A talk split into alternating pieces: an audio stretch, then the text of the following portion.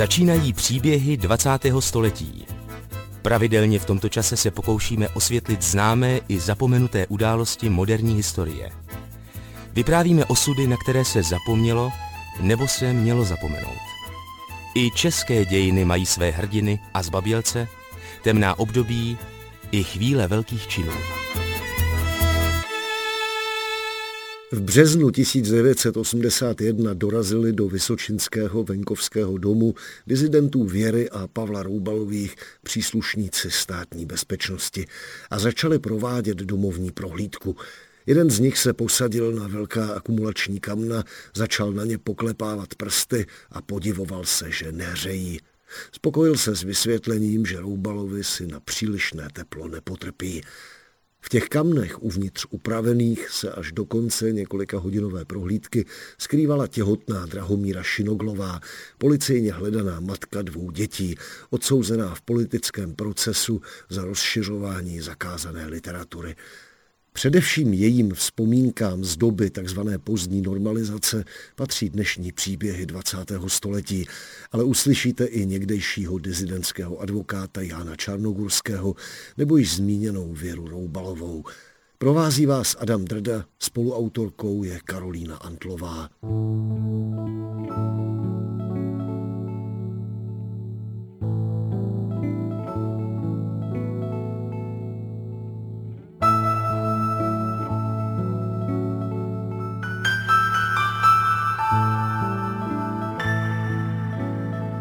Drahomíra Šinoglová se narodila jako Svobodová v červenci 1951 ve Stošíkovicích na Znojemsku. Rozhovor jsme natáčeli roku 2018 v nedalekých Oleksovicích v jejím domě.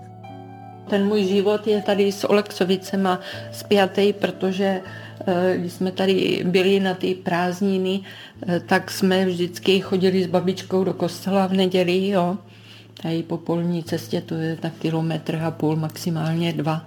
Takže jako moje sestra se třeba divila, že jsem si koupila tady ten dům, jenže mě nic jiného nezbývalo. Když jsem potom byla sama, když mě ty moje partnerské vztahy nevyšly, tak jsem zůstala sama ve Znojmě v jednopokojovém bytě v paneláku. Už tenkrát jsem tam platila všechny ty poplatky, že jo, a energie a, a plus internet a, a že telefon a takové věci, tak už jsem měla platby 4 tisíce měsíčně. Tak jsem pak prodala byt, nic mě nezbylo. Sestra se diví, když jsem to tady koupila, že prosím tě, proč do Olexovic? Já říkám i Boženko, a proč ne? Teď jsme se narodili obě dvě ve Stošíkovicích. V Oleksovicích v kostele jsme byli obě dvě pokřtěny. E, rodiče se tam brali a hodně často jsme tady byli ve Stošíkovicích. To je prostě moje rodná hrouda. Já to tak cítím, mě tady dobře. Drahomířeni prarodiče z otcovy strany byli katolíci. Děd hospodařil a v půli 50. let musel vstoupit do družstva. Nikdy se z toho nevzpamatoval. Můžu říct, že na mýho dědy to nemělo dobrý vliv, protože on v tom Konešíně pocházel z takový hodně chudý rodiny a e, tady si to tak nějak, když to začalo, že teda dosídlovali to pohraničí a přišli sem, tak si to tady tak oblíbil a jako chtěl se starat, chtěl na těch polích pracovat, měli krávu, měli koně, děda to chtěl pořád dělat, No, tak byl jeden z posledních, eh, který dal všechno do JZD a to už teda bylo potom, co tři, dva, tři zdorovali ti sedláci na ty vesnici, naložili je do auta, vozili je různě, oni ani nevěděli kde, protože to bylo jako uzavřený auto tma a vyhrožovali jim zavřením a tak. No tak nakonec teda tady po té akci to ten děda teda dal všechno do toho JZD, no pak teda s babičkou pracovali taky v JZD, ale děda začal pít. Děda prostě začal pít, takže pak mám takové vzpomínky, že e, přijeli jsme do Stošíkovic a byla babička sama doma a řekla nám, e, holky běžte pro dědečka. Přišli jsme do hospody, děda byl sice hodný, měl nás šíleně rád, ale prostě potom tomu alkoholu propadl. No a raději seděl v hospodě s chlapama a popíjel a zapíjel si ten smutek a to teda, že musel to všechno dát a nemůže žít tak, jak si to představoval asi. Takže takové vzpomínky mám já. Drahomíra Šinoglová, tehdy svobodová, nicméně spolu se sestrou Boženou nevyrůstala v nějakém antikomunistickém prostředí. Její otec byl v KSČ, mluví o něm jako idealistickém a asi taky trochu ustrašeném komunistovi. Chodila do pioníra a do svazu mládeže. Dospívala ovšem v uvolněnějších 60. letech a jako pro spoustu lidí její generace pro ní značný otřes znamenala sovětská okupace Československa. Když eh, ti vojáci sem přišli toho 21. srpna, tak moje sestra totiž byla už na vysoké škole a oni o, těch prázdninách museli na nějakou brigádu. A ona na té brigádě byla někde na Slovensku, už si teď nespomínám kde. A když to takto nastalo, tak rodiče doma řekli, a jedeme pro Boženku, protože ji tam nenecháme. No a to jsme teda jeli na to Slovensko a potom zpět už s Boženkou a i jako vzpomínám si, jak jsme jeli taky třeba za těma kolonama tanků a v jedné chvíli najednou jim tam spadl nějaký voják, nevím jestli z toho tanku nebo z toho auta nějakého. Ten tank ho přejel a všichni jeli dál, nic se nedělo. No hrozná situace. Mě jenom zamrazilo, všichni jsme zůstali stuchlí v autě. V té chvíli jsem nevnímala to, kde vůbec jsme, ale spíš to byly takový šoky z toho, z těch vojáků a to byla taková náročná cesta domů. V roce 1970 Drahomíra maturovala, vystudovala střední ekonomickou školu, nastoupila pak do svého prvního zaměstnání a v zápětí musela k politické prověrce. Po maturitě jsem se seznámila s mým bývalým mužem, s Jendem Šinoklem. No a pak to začalo. protože eh, v tom 70. roce začaly ty eh, prověrky, že? A protože já jsem po té škole ve Znojmě u jedné firmy pracovala jako podniková kontrolorka, no tak jsem musela, i přesto, že jsem nebyla eh, v KSČ, tak jsem musela projít prověrkama a těma jsem neprošla. Protože jsem si řekla svůj názor, když se mě ptali na, eh, já řeknu okupaci, protože to tak vidím, v roce 68, tak já jsem řekla, že prostě já mám svůj názor na to, ne tak, jak eh, všichni ostatní mají dva názory, jeden pro ně, pro tu komisi, jeden pro sebe, tak říkám, já mám jeden svůj názor, navíc nejsem v KSČ a já nejsem povinna se vám spovídat, já nejsem povinna vám ten svůj názor říct, já si ho nechám pro sebe. To bylo vše, co jsem řekla. A z té práce jsem vyletěla okamžitě. Na konci téhož 70. roku se vdala za absolventa průmyslovky Jana Šinogla. Záhy se jí narodila dcera a šla na mateřskou dovolenou. Už si nespomínám, jestli jsem tam byla ještě týden nebo jak, než mě teda sdělili, že to, že jsem propuštěná. No a pak to teda začalo, že ho být e, takový docela zajímavý, protože jsem nemohla žádnou práci najít a víte, jak to bylo tenkrát, kdo teda nemá práci, tak je příživník, že? A můžeme ho zavřít. Tak jsme se rozhodli, že se vezmeme. Abych byla, když tak, žena v domácnosti a nemohli mě zavřít. Takže vlastně 27. prosince jsme se brali. I když teda, eh, to musím zase vzpomenout, že můj eh, tchán bývalý taky už tady není, tak eh, ten měl nějakého známého a přes toho známého nakonec jsem potom začala dělat v jednom znojemském podniku. No a potom v roce 71 na 1. máje opět jsme museli do průvodu, že všichni povinně. No tak jsem šla do průvodu a tenkrát, já nevím, byla, tak bylo takový nějaký docela studený to jaro, a do 1. května, nevím, eh, možná bych kecala, mám dojem, že eh, na Gotvalce kvetly sakury a že do toho eh, napadl sníh. A já vím, že jsem přišla domů a řekla jsem tomu Jendovi, jen do Jana příští, první maj nejdu. Já nejdu do průvodu a já chci, abych už byla na mateřství. Já už do té práce nechci, mě se tam vůbec nelíbí. No hned druhý měsíc se nám to zadařilo, byla jsem těhotná a Mirka tamhle na tom obrázku, tak se v únoru, 11. února 72 narodila. Posloucháte příběhy 20. století.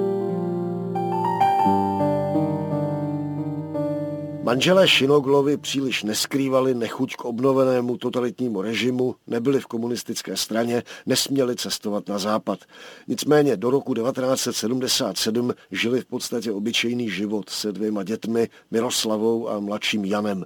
Osobně neznali nikoho z dizentu, poslouchali však zahraniční rozhlas. Sledovali tak ku příkladu dění kolem Charty 77 a nepodléhali oficiální propagandě. Svobodná Evropa a BBC a Hlas Ameriky a takovéhle věci. No, takže jsme věděli, co se děje, všechno, že vlastně viděli taky, že asi teda sympatizujeme s chartou, i přesto, že my jsme ji vlastně doteď nepodepsali, ano. Někdo říká, že jsme ji podepsali, ale není to pravda, já jako říkám. Ale samozřejmě eh, s chartou 77 jsme se stotožňovali. No a já jsem v té době třeba dělala eh, na statku tam ve Strachoticích a že jsem tam dělala administrativní pracovníci, tak jsem musela takový text anticharty, co mi šéf toho statku diktoval, tak jsem musela napsat a potom, když jsem to napsala, já jsem teda byla zaměstnaná na 4 hodiny, eh, tak mi říkal, abych to podepsala. Já říkám, podívejte, já s tím nesouhlasím, s tímto textem a nebudu nic podepisovat a říkám, končí mě pracovní doba a odcházím domů na shledanou. Našla jsem. Dne 13. března 1977 zemřel po těžkém výslechu jeden z prvních mluvčích Charty 77, filozof Jan Patočka. Šinoglovi se vypravili na jeho pohřeb, který rušila a monitorovala státní bezpečnost. Později se vydali na návštěvu za dalším chartistou, spisovatelem Pavlem Kohoutem, jehož adresu náhodou získali pak jsme slyšeli teda, že vlastně e, po tom výslechu jednom na SCB, ne, pan Patočka zemřel a že pohřeb bude tehdy tehdy v Praze, tak jsme na ten pohřeb jeli. E, samozřejmě to byla katastrofa, že, protože e, jako oni celý ten ten obřad rušili, je, lítali tam vrtulníky, kolem hřbitova jezdili nějaký motorky, strašně hlučný, No a všechny si nás natáčeli, že? Jak šel ten průvod, prostě smuteční, tak jsme byli všichni natočeni. No a s Pavlem Kohoutem jsme se seznámili, nebo jsme za ním eh, jeli domů tam na Sázavu, jak bydlel, tak tam jsme jeli až v roce 77 až po chartě. U pana Kohouta jsme si půjčili nějaké knížky, eh, nějaký ten československý fejeton a takovéhle záležitosti, jednak na čtení a jednak jsme taky jako řekli, že bychom mohli teda přispět nějakým svým dílem, že já teda, že umím psat na stroji, takže tenkrát se to všechno rozmnožovalo na kopírovacích nebo na těch průklepových papírech. To bylo 12 průklepů. takže jsme si půjčili ani něco takového a vlastně jsme eh, tady tohleto rozmnožování edice Petlice taky dělali. No a právě potom uh, pan Kohout nám říkal, no máte to sem daleko ze Znojma na Sázavu, tak eh, by bylo lepší, kdybyste třeba měli někoho jako v Brně, já vám dám adresu na pana Uhdého a na pana Trefulky, eh, tak tam můžete zajet a můžete se s nima domluvit. No, takže pak jsme jezdili za panem Trefulkem a za panem Uhdem. Státní bezpečnost rodinu Šinoglových podle všeho nějakou dobu sledovala. Těžko říct od kdy. Drahomíra si myslí, že od počátku 70. let pravděpodobné ale spíše je, že to bylo právě od Charty 77, anebo na základě pozdějšího udání, protože Jan Šinogl půjčoval samizdaty známým. Každopádně v březnu roku 1980 přistoupila znojemská komunistická policie k zákroku, jako by potřebovala vykázat aktivitu vpadla do domu Šinoglových ve Strachoticích na polosamotu, již se říkalo Starý mlín. V naše normální chování, že jsme se chovali tak, jak jsme chtěli, že jsme nesklopili hlavu a nedělali eh, to stejné, co všichni, že bych tu antichartu podepsala. No, tak to všechno jako, tak oni si dávali do souvislosti, že jo, a na to STB se to dostalo, že i ty zprávy z té Prahy, že jsme byli na tom pohřbu a tak, no a oni pořád nás tak nějak sledovali, pořád nevěděli asi jak na nás, no tak vymysleli potom to obvinění, že manžel má eh, manko. To bylo rozkránání majetku v socialistickém vlastnictví. Vymysleli to tak, že to bylo ale přes pět tisíc něco málo, no a tím pádem už to byl trestný čin. Manžel eh, dělal u služeb města Znojma, dělal tam jako opraváře externího jezdil po domácnostech, opravoval bojlery a elektrické spotřebiče, sporáky, pračky a tak. A on v podstatě měl takový vyfasovaný jako příruční sklad, protože nemohl třeba na okrese tady někde 30 kilometrů od Znojma zjistil, zjistit, že v pračce je polámaný to a to a zase jet proto do Znojma. Vždycky všechno bylo v pořádku, inventury a to. No a 4. března 1980 přišli ráno do práce páni od SMB a spíš od STB a že manžel má manko. I přesto, že se dělali čtvrtletně e, jako inventury a manželovi vždycky všechno sedělo, no ale oni věděli líp, že má manko přes pět tisíc. Na základě toho, že domovní prohlídka, a tím to začalo. Po tom, co asi za sedm hodin udělali domovní prohlídku, eh, tak manžela odvezli, eh, pak ho hned vlastně eh, uvěznili, byl ve vazbě v Brně v Bohunicích čtyři měsíce. No a přitom samozřejmě je vůbec doma u nás nezajímaly ty součástky, ale odvezli tak jak je jasný tady z toho protokolu všechny knihy z Edice Petlice a prostě e, různý takovýhle materiály o chartě 77 a tak. Vzpomíná Dagmar Šinoglová, jak už řečeno, policejní podezření, že Jan Šinogl spronevěřil podnikový materiál, vzalo velice záhy za své. Za to byl po domovní prohlídce obviněn z přípravy trestného činu pobuřování a odvezen do vazby v Brně Bohunicích, kde strávil čtyři měsíce. Drahomíra mu našla advokáta, pozdějšího, tedy polistopadového slovenského politika a také premiéra Jána Čarnogurského. Advokácia mala tú výhodu, že pokiaľ advokát neprekročil určitú červenú čiaru, tak prostě to, mohol to robiť. No, Co byla ta červená čára? no tak já jsem ju prekročil u paní Šinoglovej.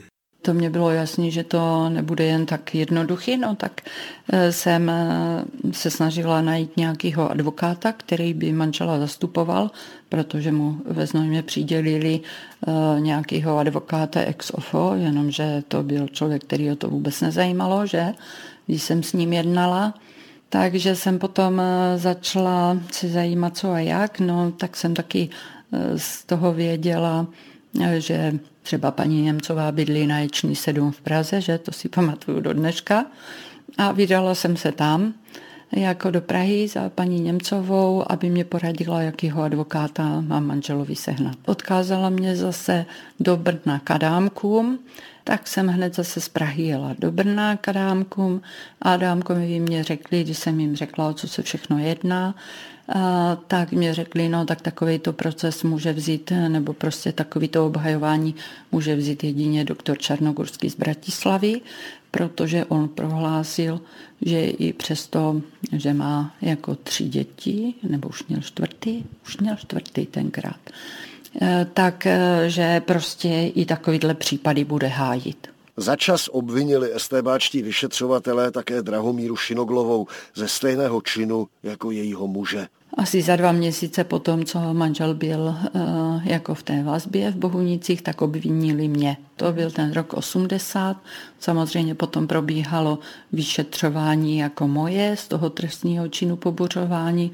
Pořád jsem měla nějaké předvolání na výslechy do Znojma a tak, anebo taky žádný předvolání nebylo. Přijeli, odtahli mě, uh, to ještě tenkrát Honzik nechodil do školy, tak jednou mě odvezli s Honzikem na ten krajzák, náš pověstný ve Znojmě, jak se tam říkalo.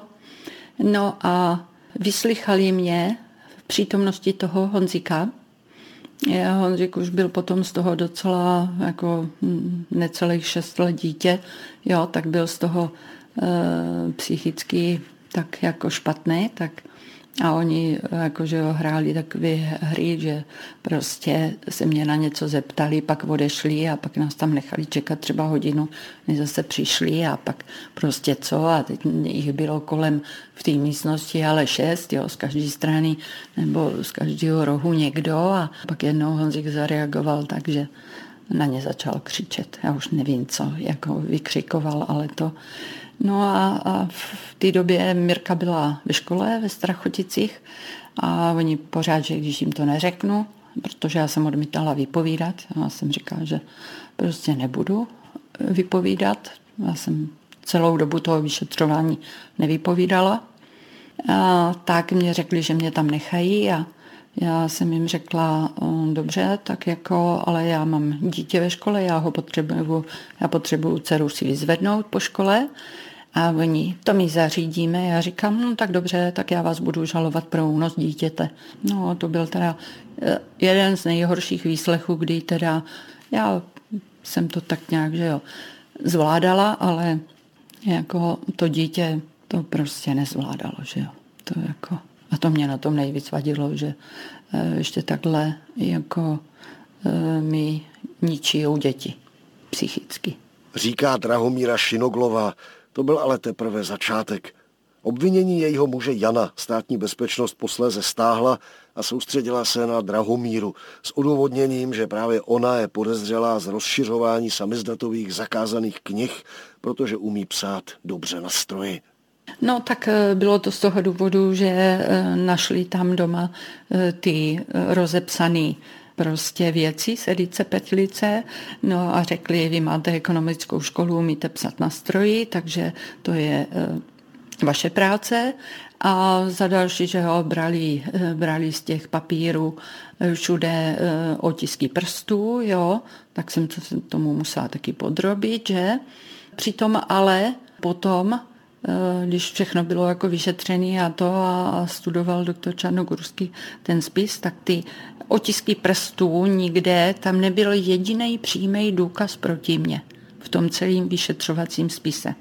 Oni postavili tu obžalobu na nepřímých důkazech, což eh, jako i v té době ten trestní zákonník nedovoloval, aby se teda někdo soudil na základě jenom nepřímých důkazů. Neměli přímý důkaz, že jsem to rozepisovala já. Ani ty otisky prstů jim jaksi nesouhlasili. Posloucháte příběhy 20. století.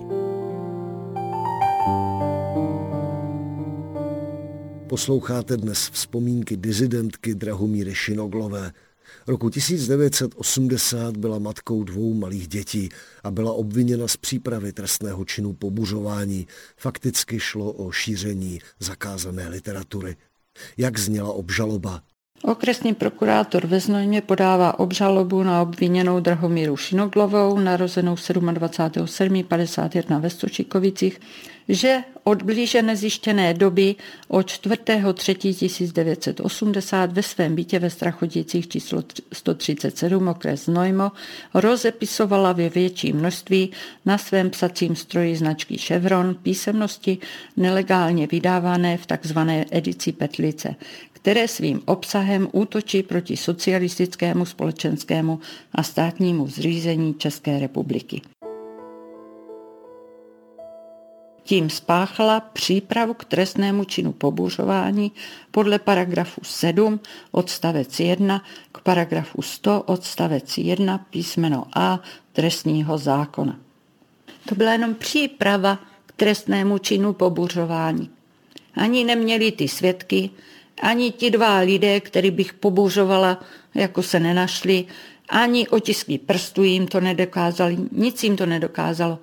E, e, vykonstruovaný proces v podstatě na základě nepřímých důkazů. Nic jiného to nebylo. Součástí vyšetřování se staly ku příkladu i různé posudky, jimiž bezpečnost v úvozovkách dokladovala, že manželé Šinoglovi nežijí řádným socialistickým životem. Posudky, které mimo jiné sepisovala jejich sousedka, předsedkyně Národního výboru ve Strachoticích Kamila Růžičková. Soud s Drahomírou Šinoglovou se konal v září 1980 ve Znojmě. Předsedal mu Vladimír Svoboda a obviněnou Drahomíru Šinoglovou poslal na rok do vězení. No a to ještě taky bylo dobrý, že tam eh, jak si zorganizovali veřejnost. V té eh, v té soudní síni sedělo 45 eh, někde napsali aktivních funkcionářů strany a to bylo proto, aby tam nebylo místo pro moji rodinu a pro moje známí, kteří by se toho chtěli účastnit. Ten soud byl odpoledne ve 14 hodin začal a dopoledne jsme čekali, že přijel k nám eh, doktor Čarnogurský z Bratislavy taky tady na ten, na ten soud, no takže eh, jsem dopoledne teda neřešila to, abych mamince šla popřát narozeninám, tak jsem eh, v podstatě jela za ní po tom soudě a ona měla tenkrát odpolední a byla v práci a já jsem tam za ní přišla. No samozřejmě, že tak se mě hned ptala, tak jak to dopadlo, když jsem jí popřála. No a asi mi to teda řekla, že, že mě dali rok nepodmíněně. No a to bylo to nejhorší taky, co jsem mohla zažít. A že mě v té chvíli maminka řekla, no to mě dává hezký dárek narozeninám. Takže asi tak, no. Proti poměrně tvrdému verdiktu, který nikdo neočekával, obhájce Jan Čarnogurský předpokládal udělení podmíněného trestu, podala Drahomíra Šinoglová odvolání. Další soud v Brně, jemuž předsedal Josef Procházka, však v listopadu rozsudek potvrdil. Komunistickému aparátu navíc tehdy došla trpělivost s obhájcem dizidentů a Jan Čarnogurský byl vyloučen z advokacie. Pokud jde o, povedzme, odbornou stránku obhajoby, tak z hodou okolností práve v tej dobe vyšla kniha Viktor Knapp Filozofické problémy socialistického práva. To bola odborne na vysokej úrovni napísaná kniha, ktorou sa dalo argumentovať. Teda e, ako odbornú argumentáciu dalo sa použiť z tejto knihy aj odvolávať sa na túto knihu. Čo som aj robil. E, okrem toho, vtedy už vyšla v zbierke zákonov e, Medzinárodný pakt o občanských a sociálnych právech Čiže som používal tieto pakty, nebudem to teraz odborne právnicky rozvádzať, ale ktoré, ktoré proste odborne každý musel uznať, že, že to, to tak je. No ale e, to nepomáhalo, ale, ale v každom prípade ako argumentácia sa to, sa to hodilo. Čiže toto všetko som robil, no až na to, že ma potom vyhodili z advokácie. No. Tam bol ešte taký problém, že viete, ja som, to bola socialistická advokácia, čiže ja som nebol úplne samostatný advokát, ale ja som bol zamestnancom advokátskej poradne. Takže ja som bol povinný vyberať určité peniaze, ktoré boli predpísané internými predpismi. Ja som samozrejme nemal záujem od nich vybrať veľa peňazí, ale niečo som musel vybrať, lebo, lebo inak by ma mohli napadnúť, že som nevybral peniaze. Tak som vybral nejaké, nejakú zálohu teda, ale menej než než som mal podľa tých interných predpisov. E, potom, keď ma vyhadzovali zo zamest- e, z, z advokácie, tak napísali, že som neobhajoval teda obžalovanú, ale jej trestnú činnosť a, a také veci. A porušil som hospodárske zásady poskytovania právnej pomoci. Ale to nebolo, že som vyberal viacej od nej, ale práve naopak, že som vyberal menej od nej. No ale to, to len na okraj. Začátkem ledna 1981 dostala Drahomíra Šinoglová předvolání k nástupu do věznice v Brně na 5. února. Mezitím ale otěhotněla a získala tak nárok na odklad nástupu trestu. Tak jako trochu to byl záměr, ale nemohli jsme vědět, jestli to vyjde nebo nevyjde. Že? E, tak nějak dělali jsme si naději, že by to tak mohlo vyjít.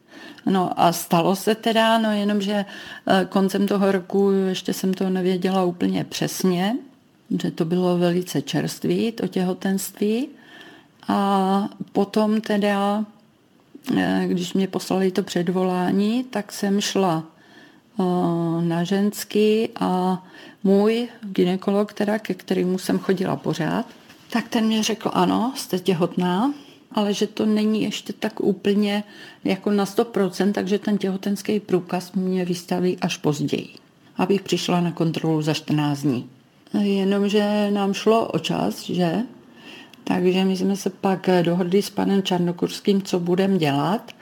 A on říkal, tak podáme žádost o odložení výkonu trestu z důvodu teda těhotenství. A mm, ono se to chvíli nějak potáhne, než to projednají a to, a pak už snad budete mít teda ten těhotenský průkaz. Oni mali dvě děti eh, vtedy, Šinoglovi. A tak prostě paní Šinoglova otehotněla. A z hodou okolností vtedy išiel v kinách taký talianský film s, so Sofiou Lorenovou, ako Sofia Lorenová ako e, vreckárka v Neapolí kradla, ale vždy, keď ju, keď ju zadržala policia a mali ju odsúdiť, tak ona otehotnela. A, takže nikdy ju nemohli odsúdiť. Tak sme sa smiali, že, že teda, áno, aký, ako sa to teraz aj u nás a v iných, v iných podmienkach odohráva. Jan Čarnogurský má na mysli slavný film Vittoria de Siky z roku 1963. Jmenoval se Včera, dnes a zítra. Pokračuje Drahomíra Šinoglová. Já už jsem měla strach a i do toho znojma na to vyšetření chodit, že budou ovlivněni a že mě ten doktor eh, jako ten těhotenský průkaz nevystaví vůbec. Tak jsme to namysleli tak, že jsme odvěli do Mikulova tam jsem šla na zdravotním středisku k nějakému ginekologovi a ten jako, že ho mě neznal, nevěděl co. Já jsem řekla, že tam přechodně bydlím u tety. Bohužel teda tentokrát jsem musela lhát, ale bylo to potřeba. A e, tak on mi vystavil těhotenský průkaz, tak ten těhotenský průkaz jsme potom okopírovali, ověřili notářsky a podali jsme na ten soud do Znojma, že teda to těhotenství je potvrzený a že z toho důvodu žádáme o odklad výkonu trestu na dobu 6 měsíců po porodu, což zákon tak jako umožňoval.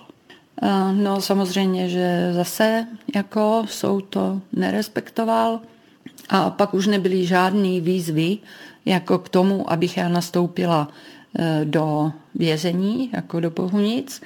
A to už jsme pozorovali, jak kolem nás tam na ty samotě pořád eh, nás pozorují a to. A pak už jsme měli strach, že jednoho dne eh, nastane to, co potom nastalo o nějakou dobu později, až za rok. A tak jsme v té chvíli říkali, já nemůžu zůstávat doma, nebo mě otahnout do toho kriminálu i tak těhotnou. No a protože to bylo úplně čerstvý těhotenství, že jo, tak asi bych to dítě neudržela, to těhotenství bych asi nezvládla. Posloucháte příběhy 20. století. Drahomíra Šinoglová se pak začala skrývat.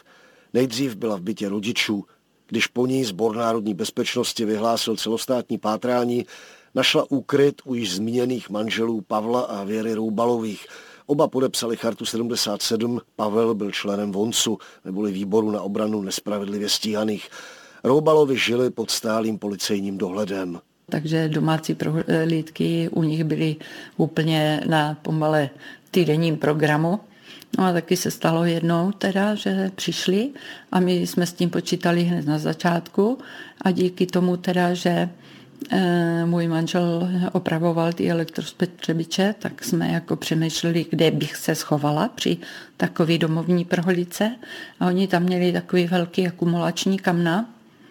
A tak je manžel rozdělal ty, ten vnitřek, co tam jsou takový ty šamotový cihle, tak ty vymontovali, ty odnesli. A ty kamna byly jako prázdný, ale jeden šroub se tam nedal vytáhnout. A když se stalo teda, že ráno Eh, přiběhla Věra, tak eh, mi říká, Mirko, to bylo tenkrát moje krycí jméno u Roubalu, tak mi říká, Mirko, do kamen, honem, eh, přijeli estébáci s Pavlem na domovní prohlídku. Já jsem ještě v té chvíli, to bylo asi sedm hodin ráno, nebyla na záchodě po té noci. Těhotná. Tak jsem teda skočila do těch kamen, Věrka mě přiklopila tím víkem a já jsem v těch kamnech musela zůstat takto 6,5 hodiny. Věra Roubalová. Mně se udělalo hrozně blbě, dostala jsem strašný průjem, furt jsem běhala, běhala na záchod, taky jsem se tam tehdy poprvé v životě modlila za tu Mirku, protože to bylo opravdu hodně o hubu. Jo? Kdyby ji u nás našli jak pro ní samozřejmě jako celostátně hledanou osobu, tak, tak i pro nás. No a teď probíhala ta, probíhala ta prohlídka, e, brali to velmi pečlivě, jednu místnost po druhý. Si pamatuju, jak si ten e, policajt sedl na ty akumulačky a říkal, vy tady netopíte. A tak jsem říkal, no tak to víte, my jsme takový blázniví ekologové, což byla pravda. A topíme jenom v kamnech, které byly jenom v kuchyni a v, tý, v tom pokoji dětským. No a tak jako jsme trošku se o tom bavili a on si takhle jako bubnoval na těch akumulačkách těma prstama a tak to bylo jako, jako fakt dobře napínavý. No a to bylo nekonečný, protože pak ta obrovská půda, kde jsme měli na celou zimu naskládaný dříví, tak tam, tam šli, tam objevili dva psací stroje, tak právě jsme si mysleli, že už se s Pavlem asi dlouho neuvidíme. No a oni potom řekli, ale helejte, vy, vy stejně vždycky odmítáte vypovídat, tak to bychom vlastně mohli sepsat tady a vytáhli ten jeden z těch našich strojů a sepsali na tom, že, že, že teda přebírají to a to, co, co odvezli, udělali soupis a Pavel opět řekl, že odmítá vypovídat a opravdu se sebrali, vzali všechny ty věci, sedli do auta a odjeli. No. A my jsme teda samozřejmě hned okamžitě běželi k těm akumulačkám, odklopili to víko a tam byla úplně stuhlá Mirka. Zmrzlá, stuhlá. Ne, že by byl mráz, ale byla zima. A ona tam prostě ležela, Eh, pak nám ukazovala, jaký obrovský šroubí tlačil tadyhle někde pod žebra nebo kde. Ležela tam asi 6 hodin. Pokračuje Drahomíra Šinoglová. No, strach jsem měla, že jo, v těch kamnech. Teď je málo vzduchu, jo, na dýchání. Na záchod jsem musela, říkala jsem si, musím vydržet, musím to zvládnout. No a nejhorší bylo pak to, že si ten jeden estébák na ty kamna sedl a takhle poklepával rukou. A já jsem si říkal, ty, to je jak kdyby mě chtěl dát na vědomí, no ví, my víme, že tam seš a my si tě za chvíli vytáhneme, ještě tě tam necháme trochu podusit a pak tě vytáhneme.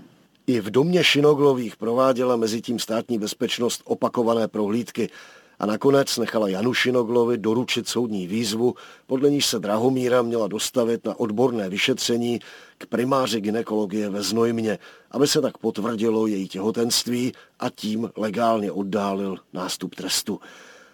Od STV to byl podle všeho trik. Obšancovala znojemskou nemocnici, aby mohla těhotnou Drahomíru zatknout. On byl určený soudem, tady ten pan primář, eh, jako soudní znalec jestli já jsem teda opravdu těhotná. Jenomže když ten den e, mě předvolali, vlastně to přišlo písemně, že jo, tak manžel to vyzvedl, musel přijet do toho, do, do Částrova, bylo to na desátou hodinu a tak teď jsme přemýšleli, co budeme dělat. Protože když eh, by mě bývali odchytli někde venku, ještě ti policajti, tak by mě dotahli do Bohunic, do Brna a vůbec by je nezajímalo, jo, nebo by prostě nerespektovali to, že já mám i tamhle někde primářovi na prohlídku. Oni měli totiž eh, všichni ti policajti a to příkazy k zadržení Drahomíry Šinoglové, protože já jsem byla celostátně hledaná. No, takže nám bylo jasný taky, že e, v tu dobu, kdy jsem se měla dostavit k tomu primářovi, že tam ti policajti budou. Taky, že jo. E, bylo to na desátou, tak jsme udělali takovou fintu, že e, manžel oznámil panu primářovi, že teda já nejsem ve Znojmě, že mě musí přivést a že nejspíš přijedeme ve, dva, ve dvě hodiny odpoledne. A pak jsme pozorovali teda nemocnici, co se děje, protože moje sestra dělala v nemocnici taky a ráno, když šla do práce, tak pozorovala, že tam v tom městském lesíku kolem nemocnice je plno policajtů, tak nám to taky dala vědět. No tak pak teda jsme udělali tu fintu, eh, kolem poledne těch policajtů ubylo, Šla jsem pěšky, vůbec mě manžel nevezl autem do té nemocnice. To jsem se zase jednu noc ve Znojmě schovávala u řádových sester. A pak jeden známý šel se mnou. Oblíkla jsem se tak jako stará babka, šátek na hlavu a tak, aby mě moc ti policajti nepoznali. No, e, s mojí sestrou to bylo domluvené, takže mě otevřela zadní vchod e, tam pro zaměstnance. E, pak mě protahla tou chodbou a zase k výtahu pro zaměstnance Pan primář celý překvapený, jak to, že už jste tady, když jste měla přijít až ve dvě. Já říkám, pane primáři, jste eh, určený jako soudní znalec, tady mám papír a vy máte provést prohlídku, jestli já jsem těhotná, tak to prosím udělejte a více nemusíme bavit. Ano? No, takže to udělal a já říkám, chci potvrzení, že jsem těhotná. Ne, to já vám dávat nebudu, to já to nadporučíkovi prostě sdělím telefonicky. Ale potom prostě já jsem říkala, víte co, já odtud neodejdu, dokud mi ten papír nedáte. Tak mě ho pak dal, jenomže i tak jsem pořád měla strach.